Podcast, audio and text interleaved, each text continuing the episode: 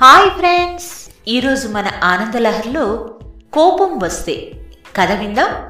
గోవింద్ నగర్ గ్రామంలో రంగయ్య అనే రైతు ఉండేవాడు. అతనికి రమేష్ అనే పదో తరగతి చదివే కొడుకున్నాడు. రమేష్ మంచివాడే కానీ కోపిష్టి. కాకపోతే ఎంత కొట్లాడినా కోపం దిగిపోగానే క్షమాపణ అడుగుతుండేవాడు.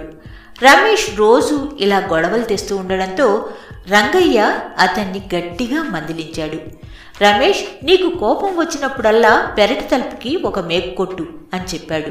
రమేష్ ఆ తర్వాత రోజు నుంచి మేకులు కొట్టడం మొదలుపెట్టాడు. రాను రాను ఆ మేకులతో తలుపంతా అందవిహీనంగా కనిపించసాగింది. ఒకరోజు రంగయ్య రమేష్ కది చూపించి ఈ మేకులతో తలుపు చూడటానికి అసహ్యంగా ఉంది కదా నువ్వు కోప్పడే కొద్దీ ఎదుటి వాళ్ళు కూడా నిన్ను ఇలాగే చూస్తారు అని చెప్పాడు. అర్థమైంది నాన్న. నన్ను నేను మార్చుకుంటాను అన్నాడు రమేష్. అప్పుడు రంగయ్య మంచిదే నువ్వు కోపాన్ని నిగ్రహించుకున్న ప్రతిసారి ఒక్కొక్క మేకును తీసేస్తూ ఉండు అని చెప్పాడు. రమేష్ అలాగే తీయడం మొదలుపెట్టాడు. అతను మేకులు తొలగించిన ప్రతి చోట తలుపైన ఆ మేరకు చిన్న చిల్లు మిగిలిపోతుంది.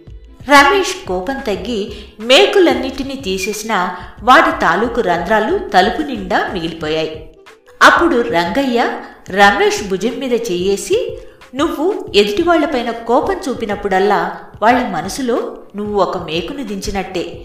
ఆ తర్వాత చెప్పే క్షమాపణ కొట్టిన మేకును తీయడం లాంటిది.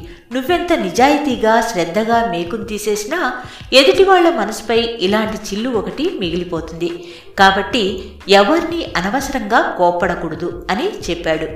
రంగయ్య మాటల్లో నిజాన్ని గ్రహించిన రమేష్ మరెప్పుడు ఇతరుల మీద కోపాన్ని ప్రదర్శించలేదు. ఇలాంటి మరిన్ని మంచి మంచి కథల కోసం ఆనందలహరి పోడ్కాస్ట్ని ఫాలో అవుతారు కదూ? మరో మంచి కథతో మీ ముందుకు వస్తాను. అనురాధ తీర్థాల ఆనందలహరి పోడ్కాస్ట్లో.